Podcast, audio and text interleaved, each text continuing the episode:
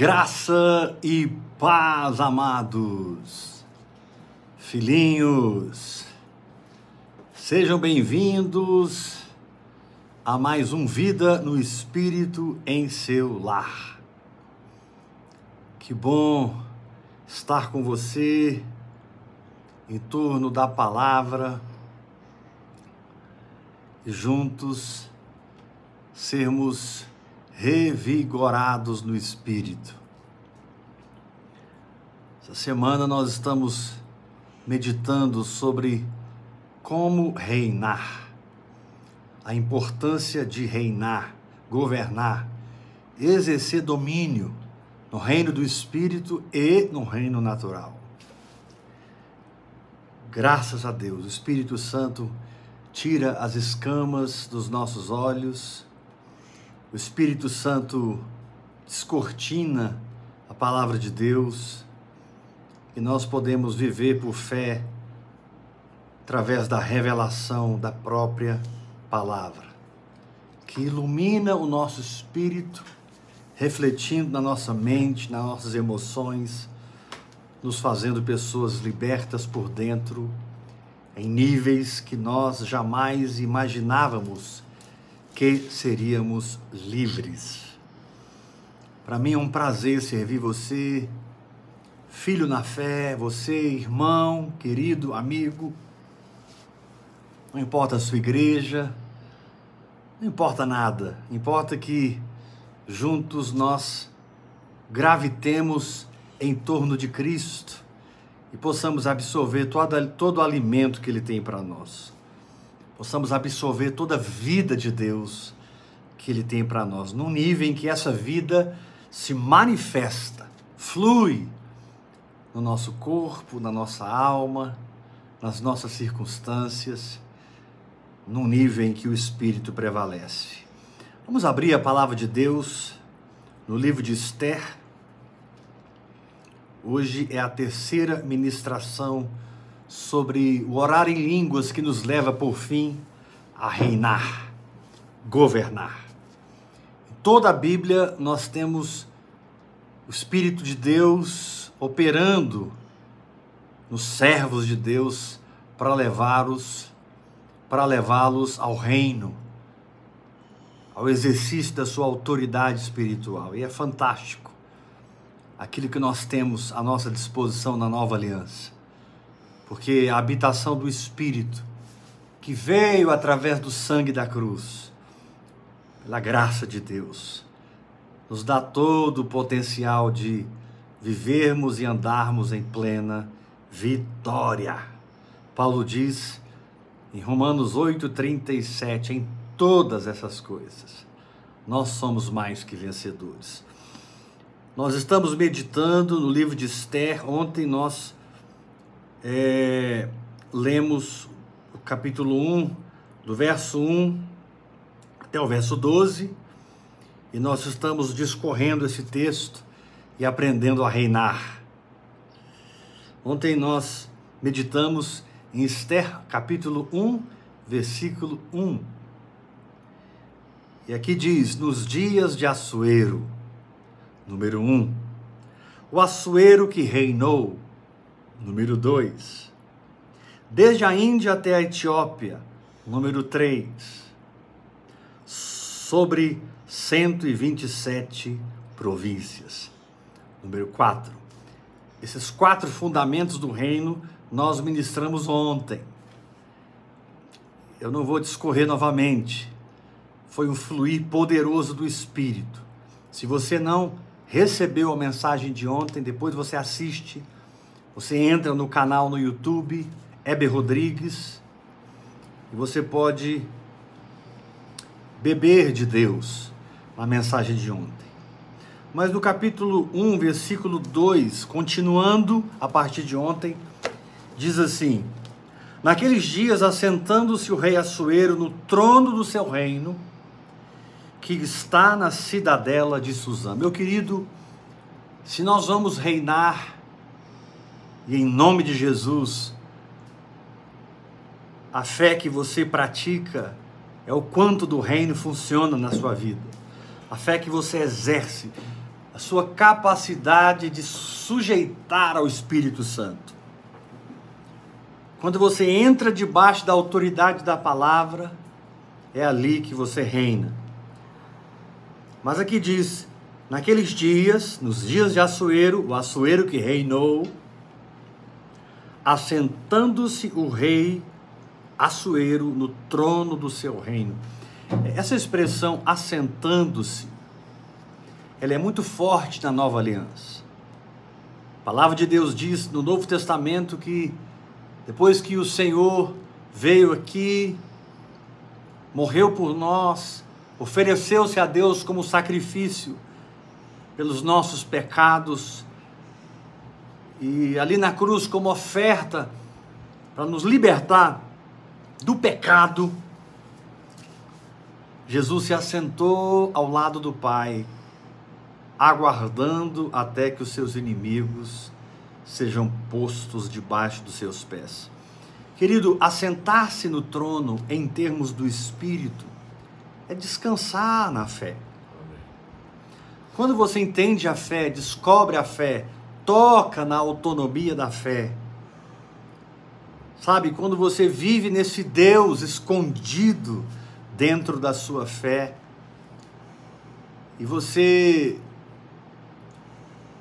por esse entendimento revelado que pulsa no seu coração, age na altura da palavra de Deus, se comporta segundo a palavra recebida.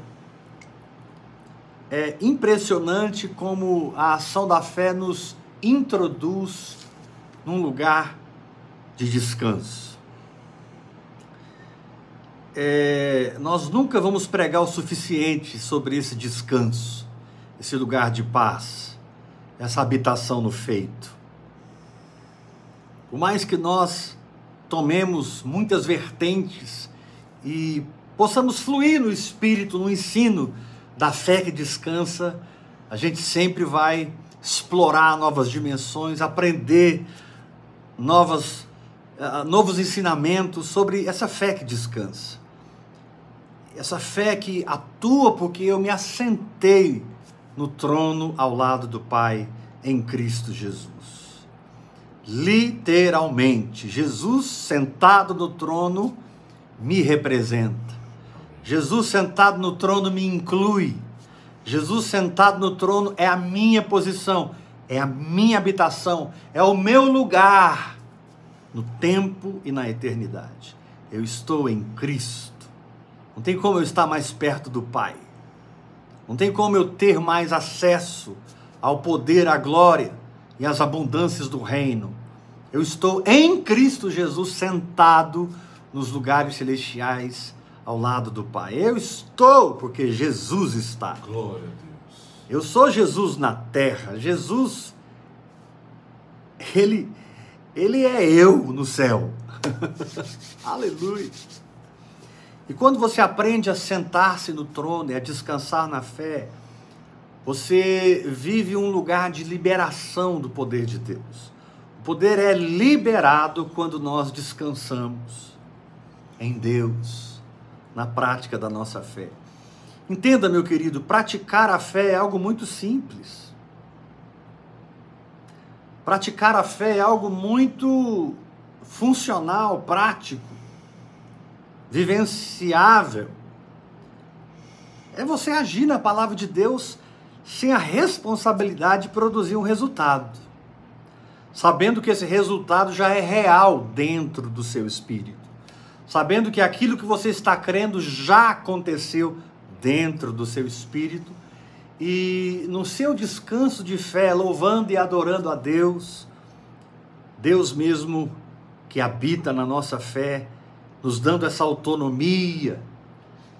Deus que é escondido dentro da nossa fé, Ele mesmo se projeta nas nossas circunstâncias, mudando tudo para nós, porque nós mudamos.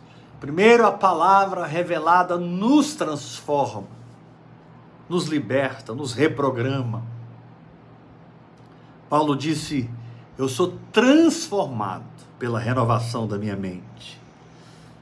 essa palavra transformado ali em Romanos capítulo 12, é a palavra metamorfose. É como uma lagarta que entra no casulo, cria um casulo existencial e ela passa por uma metamorfose e sai daquele casulo não mais uma lagarta, um bicho da terra, um animal terreno, ela sai daquele casulo como uma linda borboleta, um animal do céu, um animal que voa. Deus sempre, em todas as áreas, está nos transicionando da terra para o céu. Da condição de lagarta para a condição de borboleta. Por isso, esse casulo, esse lugar escondido em Deus, é tão importante, onde eu fico dentro do meu espírito, acessando o meu espírito através da oração em línguas, liberando o Espírito Santo dentro de mim, soltando o Espírito Santo na minha consciência, eu vou entendendo, entendendo, conhecendo a Deus e sendo conhecido por Ele. E aqui diz, no capítulo 1 de Esther, versículo 2: Naqueles dias, assentando-se o rei Assuero no trono do seu reino. A palavra revelada, ela, ela cria um trono dentro de nós. A palavra revelada não gera em nós ativismo religioso. A palavra revelada gera em nós um descanso nesse trono criado dentro de nós pela palavra revelada. Diz que Jesus está sentado no trono, aguardando até que os seus inimigos sejam todos postos debaixo dos seus pés. É assim que você deve viver, sentado no trono, vivendo por fé, aguardando que que você espera se materialize. Na medida que você entra nesse descanso que eu estou falando, eu declaro dentro de você a revelação disso, em nome de Jesus. Você vai assistir Deus fazer de uma maneira linda. Jesus hoje, ele não está sofrendo, ele não está em crise, angustiado, ele passou isso no Getsemane, mas ele não passa por isso mais. Jesus hoje está assistindo todas as cores, todas as coisas sendo restauradas. Ele está assistindo o universo se reconciliar com ele. Ele está assistindo uma igreja e essa igreja existe. Tudo bem, são sete mil que não se curvaram diante de Baal, mas ela existe. Jesus está vendo essa igreja que é uma grande minoria em toda a terra, pisando na cabeça do diabo, andando por fé na saúde, nas finanças, na família, no casamento, no ministério, no trabalho, nas conquistas de Deus nessa terra. Paulo diz para Timóteo: Olha, essa vida que você recebeu, Timóteo, ela é a vida que agora é, e ela é a vida que há de ser. Paulo diz para Timóteo: Uau! essa vida, a vida de Deus, ela funciona agora. Enquanto eu estou andando por essa terra, nesse corpo que foi formado do pó da terra, a vida de Deus funciona agora para mim, mas ela também está gerando uma condição na vida que há de ser. A eternidade, quando eu vivo por fé, atinge o tempo atinge os lugares celestiais e ela permeia toda a minha existência na terra e no céu, porque na verdade, quando você crê, céus e terras se beijam, Amém. se unem, se fundem. Como aquela música diz, eu não sei se nós subimos ou se o céu desceu. é, é mais ou menos por aí. Quando Paulo foi arrebatado ao terceiro céu, ele disse: Olha, eu conheço um homem que no corpo ou fora do corpo, eu não sei. E esse homem no corpo ou fora do corpo, eu não sei, foi arrebatado ao paraíso, ao terceiro céu. Interessante como Paulo diz: olha, no corpo ou fora do corpo. Ou seja, eu não sei se eu fui arrebatado no espírito, ou eu não sei se o meu corpo foi comigo. Eu não tenho como separar porque a minha consciência é de que eu estava lá. É porque quando você mergulha no espírito, céus e terra se unem. E essa é a grande vitória da cruz. a união da terra com o céu, a mistura da terra com o céu. Quando Jesus curou aquele cego e ele cuspiu no chão e fez lodo e passou no olho do cego, e o cego foi curado. Aleluia. Ele pegou algo da terra, algo de si. Jesus representa o céu. Aquela terra representa a terra. Aquele pó representa a terra. E Jesus misturou sua saliva com o pó da terra e produziu uma substância. O Espírito Santo chama de lodo.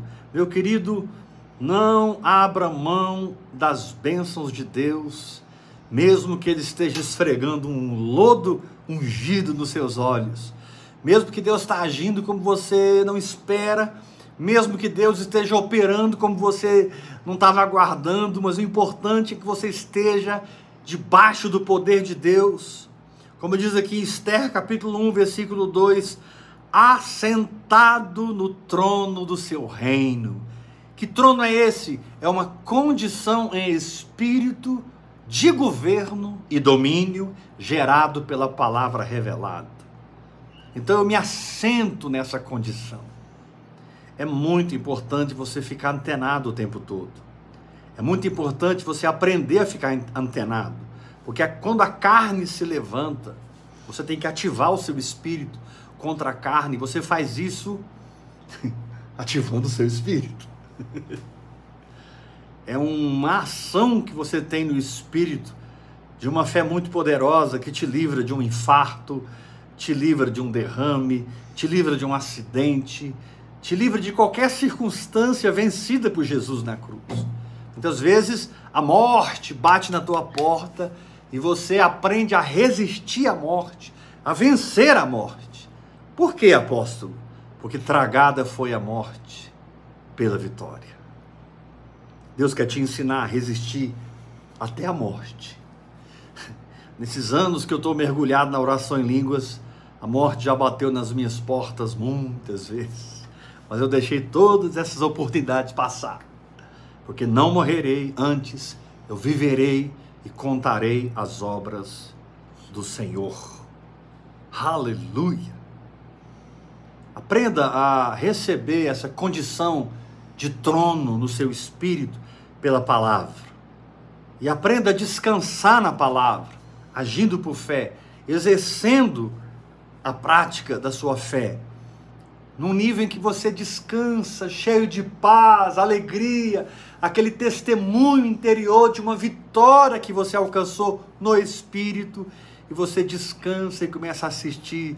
Deus muda o ponto A, Deus muda o ponto B, Deus muda o ponto C, não importa o quão conflitantes eram essas circunstâncias, não importa o quanto o próprio diabo esteja rugindo, muito irado diante de nós.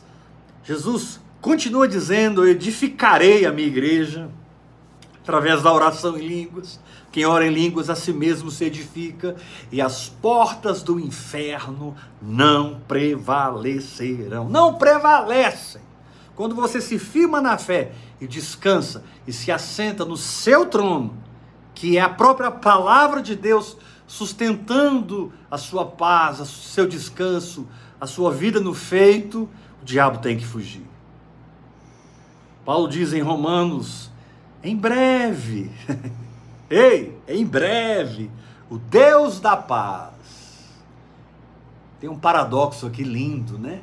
Mais uma vez, esse Deus quântico, o Deus da paz, esmagará Satanás debaixo dos nossos pés.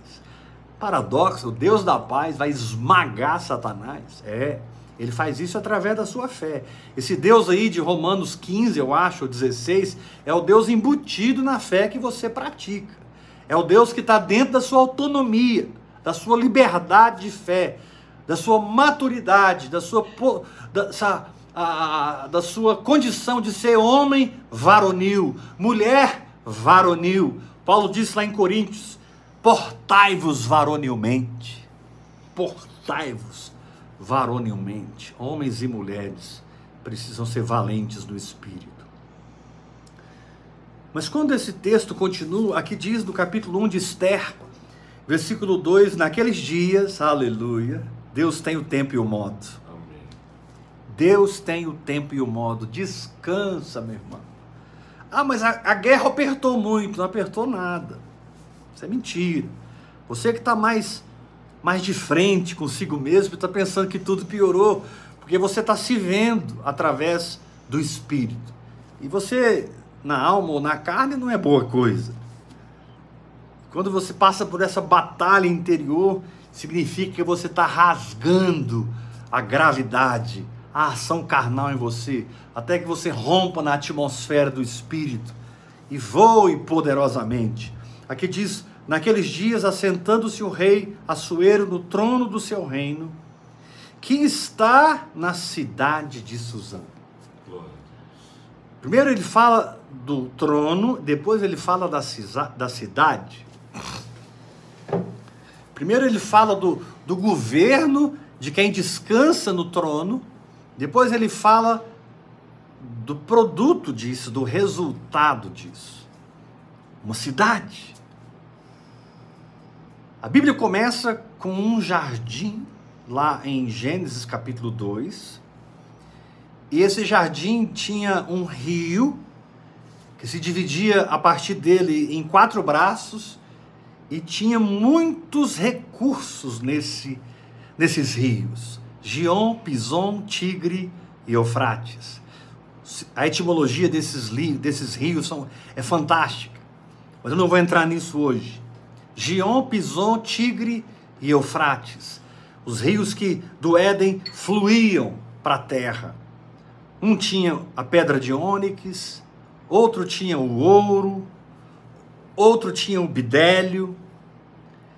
Esses rios possuíam os recursos para construir a nova Jerusalém. O projeto de Deus era que ele e o homem, em glória, sem a queda, sem o pecado, com Satanás debaixo dos pés, dominado e governado, amarrado, eles pudessem construir sobre o jardim a cidade de Deus. O homem caiu, foi expulso do jardim até que Jesus morresse, ressuscitasse e o homem pudesse nascer de novo e retornar para o jardim. Hoje nós retornamos para o jardim.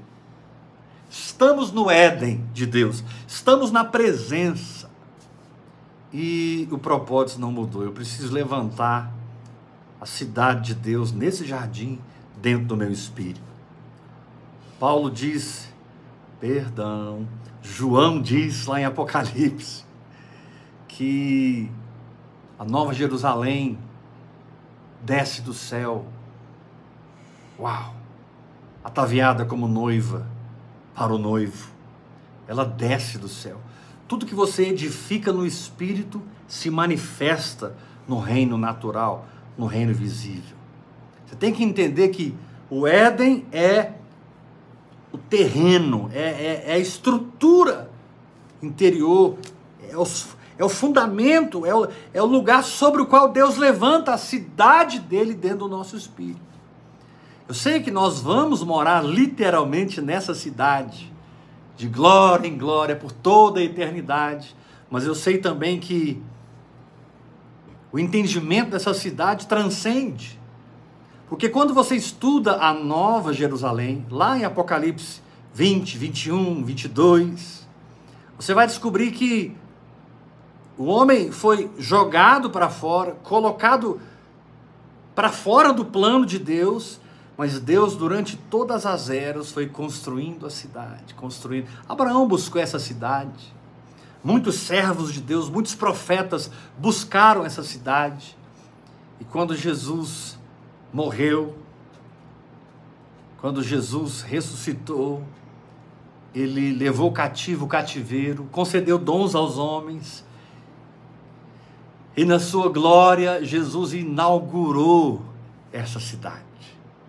Essa cidade já está povoada com todos os santos do Antigo Testamento, essa cidade já está cheia, povoada de todos os santos que morreram depois do Pentecostes, no Senhor. Eles já estão lá. Essa cidade está pronta. E ela vai descer do céu. Mas quando você ora em línguas, hora após hora, por que eu disse, por que eu digo que você vai ter a cidade construída no seu espírito? Porque cada aspecto da cidade, a cidade de Deus, é profético. É uma revelação fantástica. Na medida que você permanece na oração em línguas, você vai substituindo dentro de você a doença pela saúde, a pobreza pela prosperidade, o pecado pela santidade, a escuridão pela glória de Deus, a fraqueza pelo seu poder, a derrota pela vitória, e você vai edificando, porque quando você lê sobre a cidade de Deus em Apocalipse, você descobre que cada aspecto da cidade é um entendimento lindo do que deve existir dentro de nós, do que deve ser gerado dentro de nós. Na verdade, amados, preste atenção no que eu vou dizer. Ouça isso e receba. A Bíblia deveria existir, a Bíblia deveria conter quatro capítulos. A Bíblia não deveria conter Gênesis capítulo 3 em diante até Apocalipse 20. A Bíblia deveria ser Gênesis 1 e 2, Apocalipse 21 e 22. Pronto. Se você entrar nos dois primeiros capítulos da Bíblia e entrar nos dois últimos capítulos da Bíblia, você entende todo o propósito. Ou seja, Deus plantou em mim o seu espírito, a sua natureza, o seu Éden, a sua presença.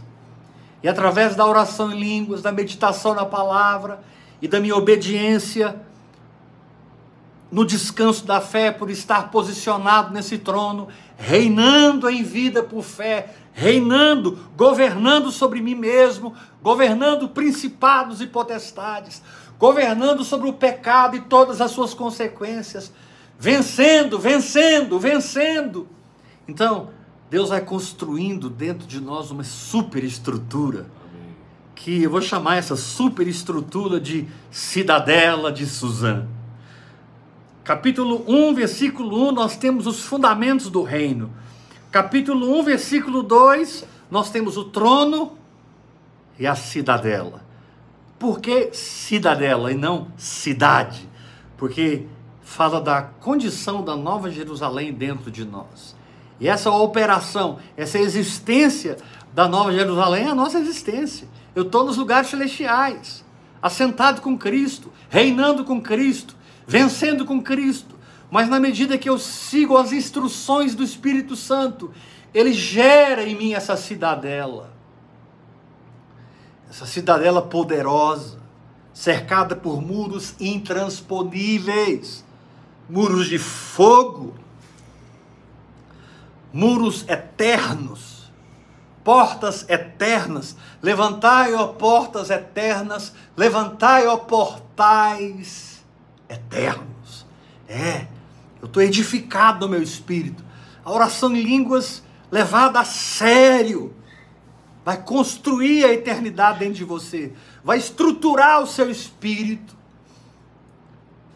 E você vai reinar, reinar, governar pela condição da palavra em você, no descanso no feito, essa cidade vai aparecer na sua vida. Você vai descer do céu em cada área da sua vida para manifestar o invisível, manifestar o reino, trazer o reino. Jesus veio a essa terra dois mil anos atrás para trazer o reino de Deus. E nós não temos outro propósito a não ser trazer sobre a terra o mesmo reino no qual Jesus viveu, o mesmo reino que funcionou dentro dele, que foi real dentro dele. Nós estamos aqui na terra para trazer esse reino e vê-lo fluir nas nossas vidas. Ah, meu querido, eu não sei onde você não está edificado, mas eu sei que você pode se edificar. Eu não sei o quanto essa cidadela já está construída no seu espírito, mas eu sei que você pode, com a sua fé operante, construir essa cidadela de Suzã dentro do seu espírito. Sabe, Assuero tinha um reino enorme, da Índia à Etiópia. Acho que nenhum império até hoje conquistou um, um, uma jurisdição tão grande como essa. Assuero reinou da Índia à Etiópia. Eu não creio que nem o Império Grego, o Império, Sírio, o Império Assírio, o Império Romano, nenhum desses impérios eles tiveram tanto poder como Assuero teve. Acho que nem o Império Romano reinou da Índia à Etiópia, mas Assuero reinou. Não há limites para você, meu irmão, que escolhe viver por fé, que mergulha na oração em línguas, que fica encharcado da graça de Deus, que não está firmado absolutamente na justiça própria, no esforço próprio, mas está firmado em Cristo e no que Ele fez, está descansado em Cristo e no que Ele fez. Tem no grito do Calvário, está consumado, um carimbo muito forte dentro de si, te dando uma liberdade de ação de fé muito poderosa. Então, entra no versículo 1 e receba os fundamentos, palavra de ontem, mas se assente no trono e descanse. Hoje é sábado. Hoje é sábado. Ontem foi sábado. Amanhã é sábado. Para mim é. Eu não vivo domingo, segunda, terça, quarta, quinta, sexta e sábado. Eu vivo em Cristo. Jesus é o meu sábado. Jesus é o sétimo dia. Jesus é o meu lugar de descanso. A palavra de Deus diz em Hebreus capítulo 4 que no sétimo dia Deus descansou de todas as suas obras. E hoje Jesus Cristo é dado à igreja, dado a nós, para que nós possamos penetrar nos céus e vivermos no sábado eterno de Deus, fora de todo ativismo, esforço próprio, num descanso muito desconhecido pela alma e pela carne, mas profundamente discernido pelo Espírito. Descansa, meu irmão. O Senhor tem tudo sob controle para você. Sabe, as coisas não estão dando errada. Você está você só está enxergando o lugar errado. Desculpe, não tem nada errado na sua vida, a não ser um ângulo errado.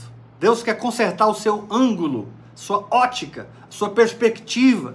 Deus quer consertar a sua maneira de ver. Jesus disse: se os seus olhos forem bons, toda a sua realidade será luminosa, cheia da glória de Deus. Todo o seu corpo será luminoso.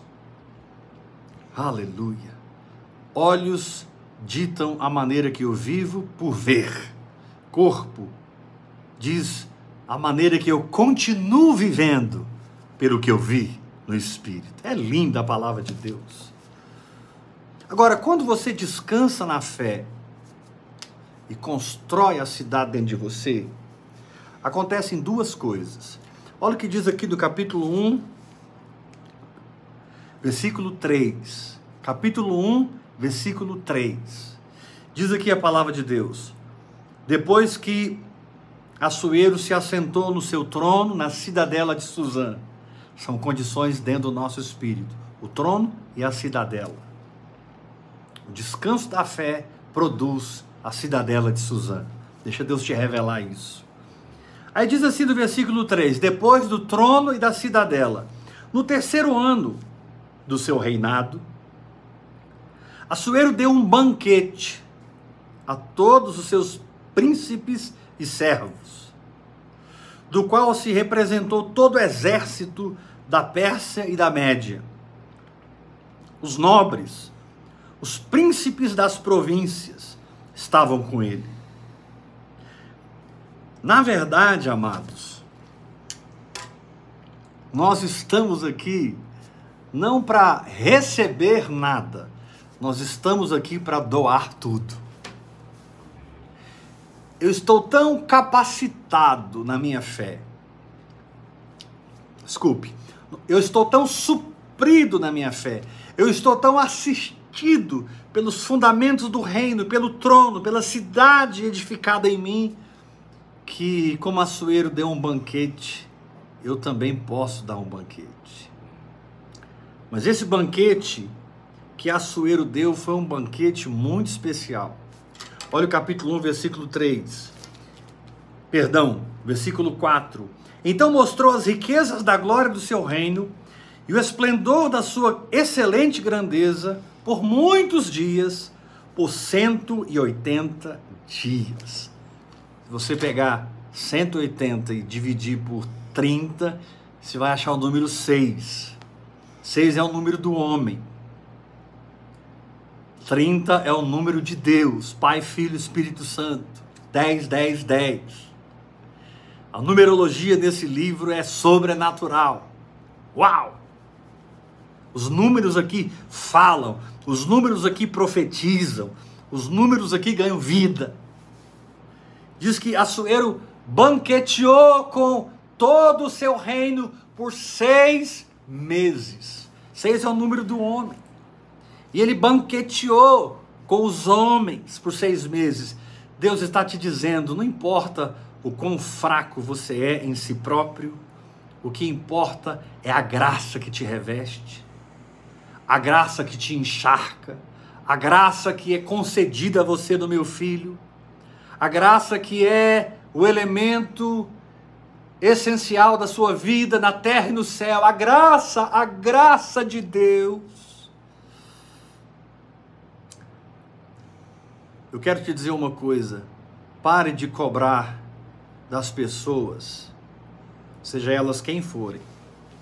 Pare de esperar nas pessoas, seja elas quem forem, o que Deus já te deu em Jesus Cristo. Saia dessa condição de cobrança, de julgamento, de condenação, de crítica, de maledicência.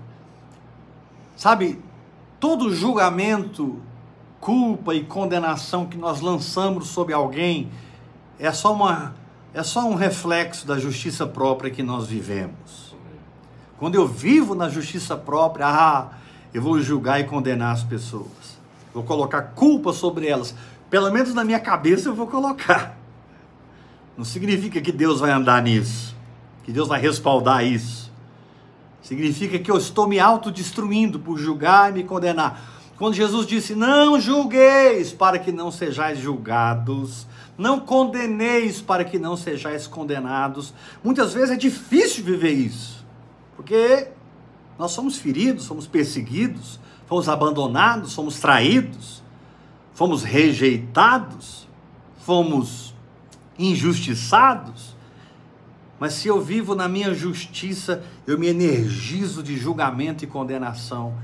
Mas eu é que recebo esse julgamento, e eu é que recebo essa condenação, porque eu não sou o juiz daquela pessoa, Deus é.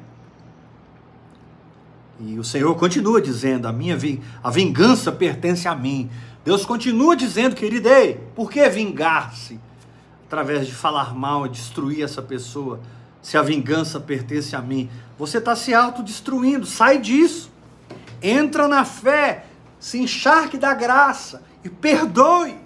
Dê a segunda, dê a outra face, anda a segunda milha. Te pediu a capa, dá a túnica. Dê! Aleluia! Ah, como Jesus nos ensinou sabedoria. Quando você entende isso e você vive por fé, abastecido pelo poder de Deus, você não precisará receber uma gota de reconhecimento. Você vai estar completamente liberto dos louvores dos homens, do glamour dos homens, dos títulos dos homens, do status dos homens. Você vai estar liberto, porque você está tão suprido, abastecido pelo amor de Deus na sua vida de fé, te dando tudo que você precisa, que tudo que eles não dão, Deus te dá. Você só tem que crer. E aquilo que Deus te dá e é real na sua vida de fé e se manifesta no seu mundo visível, te dá uma unção de transferência. A palavra de Deus diz que o azeite cai na cabeça de Arão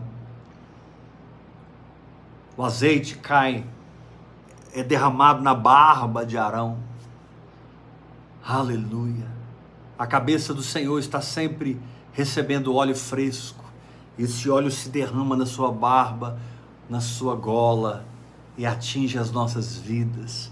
E essa unção que vem do céu, essa sabedoria que vem do céu, aquilo que nós recebemos do céu, ninguém pode nos tomar. O que o homem te dá, ele toma. Mas o que Deus gera em você, ninguém toma, é eterno, é permanente. Amém. Então, Açoeiro deu um banquete, o Senhor te diz: dê um banquete. Mas é interessante que quando a gente olha para esse capítulo, nós não vamos encontrar só um banquete. Olha o capítulo 1, versículo 3. No terceiro ano do seu reinado, deu um banquete a todos os príncipes e blá, blá, blá, blá, blá. Capítulo 1, versículo 5. Passado esses 180 dias, deu um banquete a todo o povo que se achava na cidadela de Suzã. Ele deu um banquete por seis meses para todo o reino, mas ele deu também um banquete para quem morava na cidade. Ou seja, eu sempre vou fluir, eu sempre vou liberar Deus para curar, libertar, prover as pessoas. E aí você vai entender que é melhor dar do que receber, porque quando eu dou é porque Deus está me enchendo. Deus está me suprindo. Quando eu libero, é porque eu estou absorvendo. Eu não sou um mar morto que retém, eu sou um rio que flui, que flui para casamentos, para finanças, para saúde. Deus me usa para ativar ministérios, para levantar Lucas, levantar Timóteo, Tito, Filemon. Aleluia! Priscila e Áquila. Meu Deus, Paulo, foi usado pelo Senhor para levantar poderosos ministérios naquele tempo. Porque Paulo liberou Deus através da sua vida de fé. Querido, mude a sua chave naquela atitude de receber. Para de ser pedinte. Beba do amor de Deus orando em línguas, hora após hora. Até que você comece a liberar o Espírito de Deus através de uma fé muito específica plantando realidades muito específicas no coração das pessoas. E quando elas receberem do amor de Deus através da sua fé, elas vão poder também liberar. Por que você está esperando que alguém te dê o que ela não tem para te dar? E ela não tem porque ela não recebeu. Você está esperando honra, lealdade, amor, aceitação, aprovação de quem não tem isso para dar. Ele só foi reprovado, ferido, machucado pela vida, ele só vai te ferir se você colocar expectativa nele. Vai haver uma, uma traição, uma decepção, mas quando você entende que a sua fonte é Deus e não os homens, sua fonte é Deus e não os homens, você flui, flui, flui. E as pessoas vão ficar impressionadas pelo banquete que flui da sua vida. Diz aqui que Assuero deu um banquete que durou seis meses e depois ele deu outro banquete só para a galera da cidade. Quando você mora na cidade, você toca num banquete muito especial. Capítulo 1, versículo 5. Passados esses dias, deu o rei um banquete a todo o povo que se achava na cidade. Gente que mora na edificação, gente que habita na fé, na cidadela de Suzã, tanto os maiores, aleluia, como para os menores. Deus não faz exceção de pessoas. Você pode ser um grande apóstolo, você pode ser um pequeno diácono, para Deus é a mesma coisa. Um grande apóstolo impressiona Deus mais do que um diácono impressiona. Na verdade, Deus não se impressiona com os dons, porque foi Ele que nos deu os dons. A glória é dele. Deus se impressiona com a sua capacidade de se quebrantar diante da palavra e viver por fé. Deus não fica impressionado porque você levanta um paralítico e ressuscita um morto, e nem fica impressionado quando você cuida da câmera lá na igreja, a mesa de som, as coisas mais triviais. Mas você faz aquilo com amor, com entrega, com, com honra ao Senhor. Você não faz para o seu pastor, para a sua igreja, você faz para Deus. Querido, faça para Deus. E Deus vai te honrar. Pare de querer a honra do homem, a aprovação do homem e receba aprovação de Deus. O galardão no céu, o galardão no céu não será dado ao tamanho da obra que eu levanto. E nem deixará de ser dado porque eu levantei uma obra pequena que ninguém viu. Se eu vivi no anonimato, não importa. Porque quem levanta uma grande obra teve o dom e a fé para isso. Quem fez muito pouco e viveu no anonimato teve fé para isso. E o que agrada a Deus não é a obra operada pelo dom. O que agrada a Deus é a sua resposta de fé, no grande ou no pequeno. No meio da multidão ou no anonimato, confie em mim. Não busque a multidão e nem se preocupe com o anonimato. Busque o Senhor, busque a Deus. Que o Senhor te encontre fiel que o Senhor te encontre pronto no espírito. Que o Senhor te encontre disposto na sua fé. Que você aprenda a fluir no espírito. Você aprenda a liberar o espírito. Aprenda a ser uma fonte do sobrenatural na vida das pessoas. É isso que agrada a Deus. Não é o que você faz, mas é o quanto de Deus está saturado no que você faz. Deus não se preocupa com o fio de cobre, com a bitola do fio de cobre que sai de você. Pode ser uma, uma bitola muito pequena, que carrega pouca energia, ou um fio de alta tensão que carrega 10 mil volts. Deus não se pressiona com isso, mas ele se alegra quando o pequeno ou o grande recebe o poder dele, libera o poder dele, canaliza o poder dele. Uh! Aleluia. Ah, meus irmãos, vamos entender os fundamentos do reino, versículo 1. Vamos entender esse trono e essa cidadela, versículo 2. Vamos entender esse banquete, versículo 3, versículo 5. Vamos entender esse banquete. Porque na medida que eu tenho os fundamentos, tenho o trono, tenho a cidadela, eu estou tão encharcado pela provisão de Deus no espírito, alma e corpo, que eu posso crer pela minha família e vê-la salva, transformada. É muito bom ver Deus pegar nossa família sem que nós falemos nada. É muito bom Deus pegar nossas, nossos amigos, nossos parentes, nossos irmãos, nossas ovelhas, nossos discípulos, nosso pai, nossa mãe, nosso apóstolo, nossa É muito bom você viver uma vida que transmite Deus para todo mundo, do lado, em cima, embaixo. Você é uma fonte do sobrenatural. Você anda em amor, você está suprido, seguro pelo amor de Deus. É muito gostoso. Sim, quem reina e se edifica tem um banquete para dar. Lá no Salmo 23, quando aquela ovelhinha muito simples disse: O Senhor é o meu pastor, nada me faltará. Deitar-me faz em verdes passos. Leva-me mansamente às águas de descanso. Refrigera minha alma. Guia-me pelas veredas da justiça por amor do seu nome. Ainda que eu ande pelo vale da sombra da morte, não temerei mal algum, porque tu estás comigo. São etapas da vida espiritual, da jornada de fé, mas chega um ponto que ele não é mais ovelha, ele está na dimensão de filho maduro, homem, varão de Deus. É por isso que ele muda a linguagem de ovelha para homem e ele diz: Preparas-me uma mesa na presença dos meus adversários. Aleluia unge a minha cabeça com óleo, o meu cálice transborda. Bondade e misericórdia me seguirão todos os dias da minha vida. Por isso eu posso dar um banquete.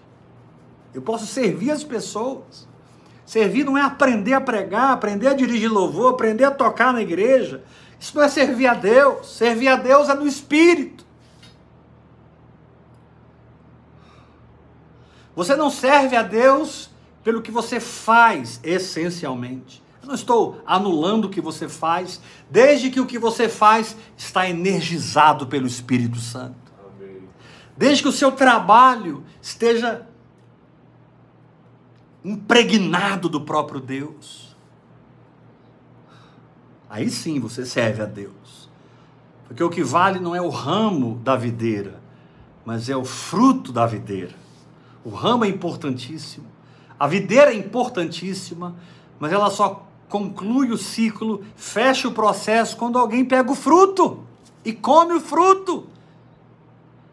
O fruto não é para a árvore, o fruto não é para o ramo, o fruto é para os necessitados, o fruto é para os pobres. Jesus disse: O Espírito do Senhor está sobre mim e me ungiu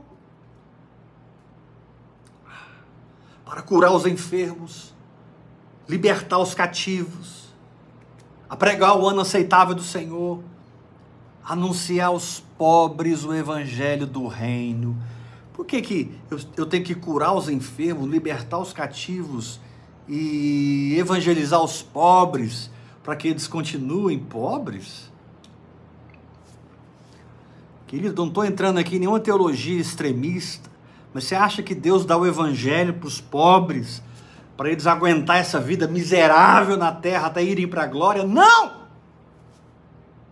O evangelho é pregado para os pobres, para que eles deixem de ser pobres. E quem está no evangelho não é pobre, é próspero, é abençoado. E a bênção do Senhor enriquece e com ela não há desgosto.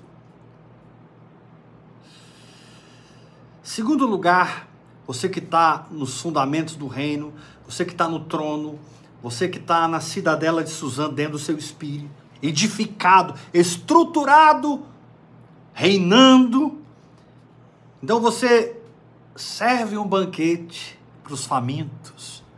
Mas aqui diz que Assuero fez outra coisa além do banquete. Diz aqui no capítulo 1, versículo 3. No terceiro ano do seu reinado, deu um banquete a todos os seus príncipes, pá, pá, pá, pá, pá. Versículo 4. Então mostrou as riquezas da glória do seu reino e o esplendor da sua excelente grandeza por muitos dias, por 180 dias. Verso 6. Lá na cidadela de Suzã havia tecido branco. Vai recebendo aí a unção. Prospera nessa terra, meu irmão. Havia tecido branco, linho fino, estofas de púrpura atados, com cordões de linho e de púrpura, argolas de prata e a colunas de alabastro. Meu Deus, colunas de alabastro. A armação dos leitos era de ouro e de prata sobre um pavimento de pórfiro, de mármore, de alabastro, de pedras preciosas. Aquela cidade tinha um palácio lindo, esplêndido. Diz aqui no versículo 7 do capítulo 1: dava-lhes de beber em vasos de ouro, vasos de várias espécies Há uma diversidade no chamado. Não queira ser Eber, não queira ser Paulo, não queira ser Davi, não queira ser Fernando, não queira ser Maria, Marta. Queira ser você mesmo. Você é um vaso muito peculiar de ouro que Deus usa para descedentar o povo. Mas é interessante que depois que o Espírito Santo aqui em Esther capítulo 1 mostra o banquete que Assuero deu, tanto para o seu reino como para a cidadela de Suzã, o Espírito Santo começa a mostrar aqui as riquezas, a grandeza e a glória de Assuero. Agora, por que isso está na Bíblia? Por que o livro de Esther é tão especial? Nós sabemos que, infelizmente, Alguns capítulos à frente, um endemoniado chamado Amã se levanta e ele fica perto do rei muito tempo. Mas ele se levantou para cair, ele acabou morrendo na própria forca que ele fez para Mordecai.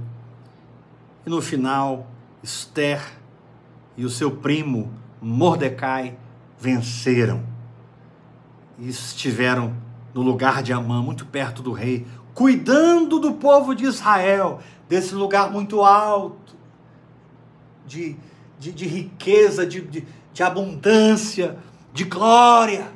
A palavra de Deus diz: Dar-te-ei os tesouros escondidos, dar-te-ei as riquezas encobertas. A palavra de Deus diz: A ti pertence a glória.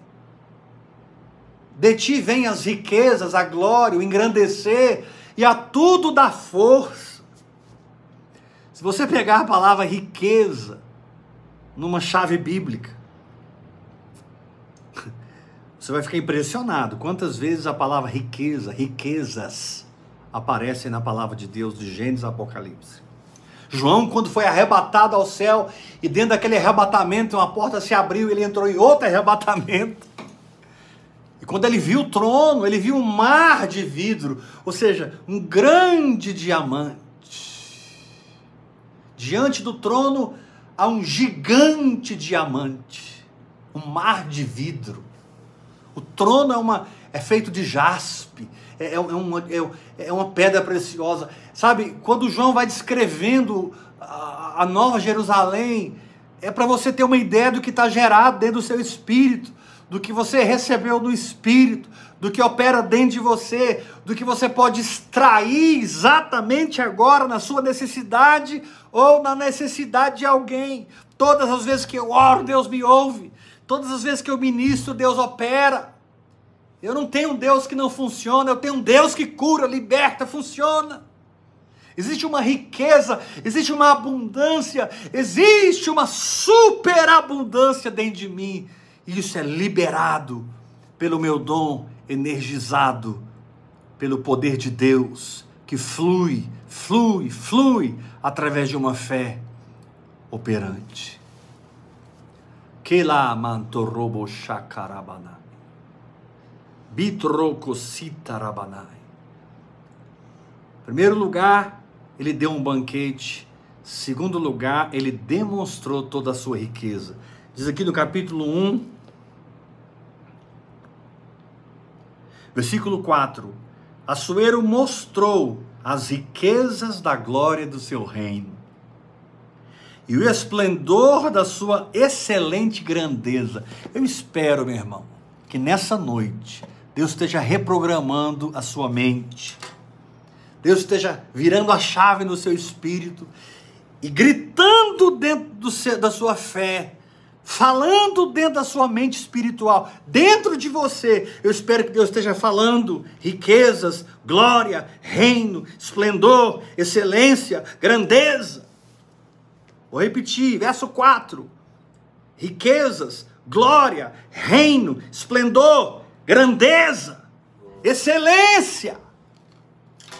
Vou dizer novamente: recebe no seu espírito, recebe na sua fé, Abre o coração da sua alma e absorva isso na mente, na emoção, porque isso é o que o Espírito Santo crê para você. O Espírito Santo que habita na sua fé, que se esconde na sua autonomia, o Espírito Santo te diz: recebe aí a reprogramação, a mudança de chave, riquezas, glória, reino, esplendor, excelência, grandeza. Em que áreas todas as áreas da sua vida. Eu não posso olhar para você e ver pobreza e miséria, e doenças, enfermidades, e um sofrimento sem fim, uma dor interminável. Isso não é o Evangelho.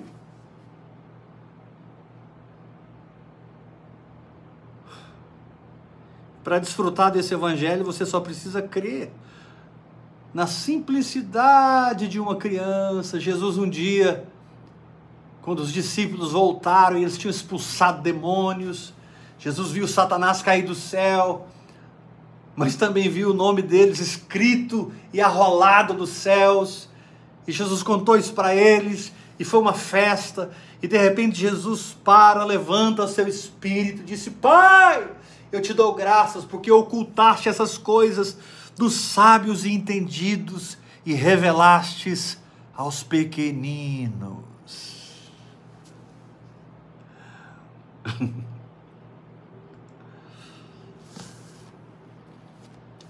Não quero ser grande coisa, eu quero ser pequenino. Os grandes têm muito problema em manter a sua grandeza. Mas os pequeninos, eles não têm nada, ainda que eles possuem tudo. E a fé que Deus gera dentro deles é toda a evidência que eles precisam para qualquer coisa. A minha fé me ensina, a minha fé me treina, a minha fé é a minha tutora, a minha fé é minha escola. Eu estou na escola da fé. E as, nessa sala de aula, o professor lá no fim, enquanto eu oro em línguas, hora após hora, hora após hora, é o próprio Espírito de Deus. Olha que eu já quis muito ser grande e já trabalhei por isso dia e noite. Nas doenças e feridas da minha alma, eu trabalhei dia e noite pela grandeza, segundo a carne. Mas isso só me trouxe sofrimento, decepção. Hoje eu não quero mais isso. Eu não estou mais atrás disso. Hoje eu quero ser bem pequenininho. Eu quero ser bem vazio para que Deus possa me encher. Bem pequenino para penetrar na grandeza de Deus. Eu quero ser pequenino para pegar um livro como Esther e ler no Espírito. Tem pessoas que leem um capítulo como esse e não entendem nada. Tem pessoas que leem o capítulo 1 e eles já querem passar logo para o 2, para o 3, eles querem conhecer a história de Esther. E eles perdem as verdades subatômicas. Eles perdem o reino quântico no espírito que está em Esther. A mecânica quântica governa todo o universo, todos os átomos, todas as, toda a matéria. Eu não quero ser grande, eu quero ser pequenino. Porque para acreditar na palavra de Deus, você tem que ser muito simples. Então, em primeiro lugar, verso 1, fundamenta-te no reino. Segundo lugar, verso 2, se assenta no trono, construa a cidade. Terceiro lugar, dê o banquete. Não seja alguém que se banqueteia, seja alguém que serve um banquete. Porque a fé te nutre o tempo todo. Jesus disse: A minha comida, o meu banquete é fazer a vontade do meu Pai. Quando eu exerço a minha fé, eu sou nutrido e eu posso ministrar. Capítulo 1, verso 7 diz assim: Dava-se-lhes de beber em vasos de ouro, vasos de várias espécies. Agora preste atenção. Terceira coisa que Açoeiro vai te dar: banquete, riquezas. Terceira coisa, Açoeiro quebra os seus limites. Aqui diz no capítulo 1, versículo 7: E havia muito vinho real. Graças à generosidade do rei. Você já é generoso, meu irmão. A alma generosa prosperará. Verso 8: Bebiam sem constrangimento. Ei, Tiago, beba sem constrangimento. Não existe no reino do Espírito. Se beber, não dirija. Não existe no reino do Espírito beba com moderação. Não, tem muito vinho. Beba sem constrangimento, como estava prescrito, pois o rei havia ordenado a todos os oficiais da sua casa que fizessem segundo a vontade de cada um. É tanta riqueza, é tanta abundância. Meu Deus. A palavra de ontem é a palavra de hoje elas são extremamente profundas. É uma feijoada, é uma, um nível muito alto. É para quem está mergulhado, é para quem escolheu a cruz a cada dia, é para quem está quebrantado. Essa palavra vai arrancar você de um lugar, estabelecer você em outro lugar. Palavra de domingo, palavra de ontem, palavra de hoje. Amanhã, meus irmãos, meu Deus, amanhã eu vou ministrar para vocês, daqui no capítulo 1, uma das revelações mais fortes que Deus deu na minha vida. Você não pode perder a mensagem de amanhã. Domingo, segunda e terça, elas foram se encaixando uma na outra.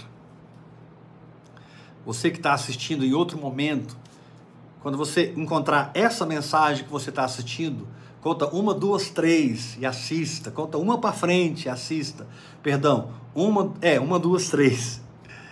E uma, e uma para frente. Que você vai pegar a imagem geral, o quadro geral de tudo que Deus derramou nas nossas vidas domingo, segunda, terça e vai derramar amanhã.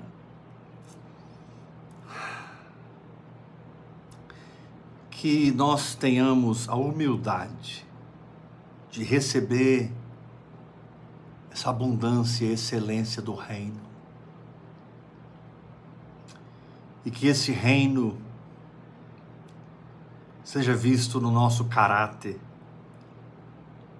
nas nossas emoções, na nossa mente, nas nossas finanças, na nossa família. Que esse reino apareça e seja muito visível, para que as pessoas tenham fome e sede de Deus, por ver o reino de Deus manifesto na nossa vida. Aleluia. Aleluia. Como eu disse, eu não sou grande coisa. Se você está atrás de grandes coisas, eu não sou a pessoa para andar com você. Eu não tenho milhões de seguidores. Eu não tenho agora 5 mil pessoas ao vivo. Eu não tenho nada disso. Nem estou atrás disso. Mas quando eu chego aqui nessa live, ou quando eu chego aqui diante de vocês, flui de mim o mel que escorre da rocha, pela graça de Deus, pela glória de Deus. Flui de mim um alimento muito poderoso para quem quer mudar de vida. Acredite! Nossa, apóstolo, me deu aqui uma fome de meditar em Esther. Eu peguei o Espírito, eu peguei o manto. Eu vou ler Esther várias vezes. Eu vou ver o que, que o Espírito Santo vai ensinar para mim em Esther. Aleluia! É isso, é isso. Recebe o Espírito de revelação e o Espírito de sabedoria. Eu profetizo que a palavra de Deus nunca mais será a mesma para você. Sua comunhão com a palavra muda hoje. Em nome de Jesus. Amém? Glória a Deus. Te amo, te respeito. Amanhã nós vamos encerrar a semana. Essa jornada está sendo muito poderosa. E amanhã eu quero ministrar a revelação mais forte, uma das que Deus me deu toda a minha vida. Te prepara para entender o banquete de Vasti, a queda de Vasti e a exaltação de Esther. É muito forte. Deus te abençoe. Amanhã a gente continua, 8 da noite. Beijo no seu coração. Te amo, te respeito muito e quero te ver homem, filho de Deus na terra. Graça e paz.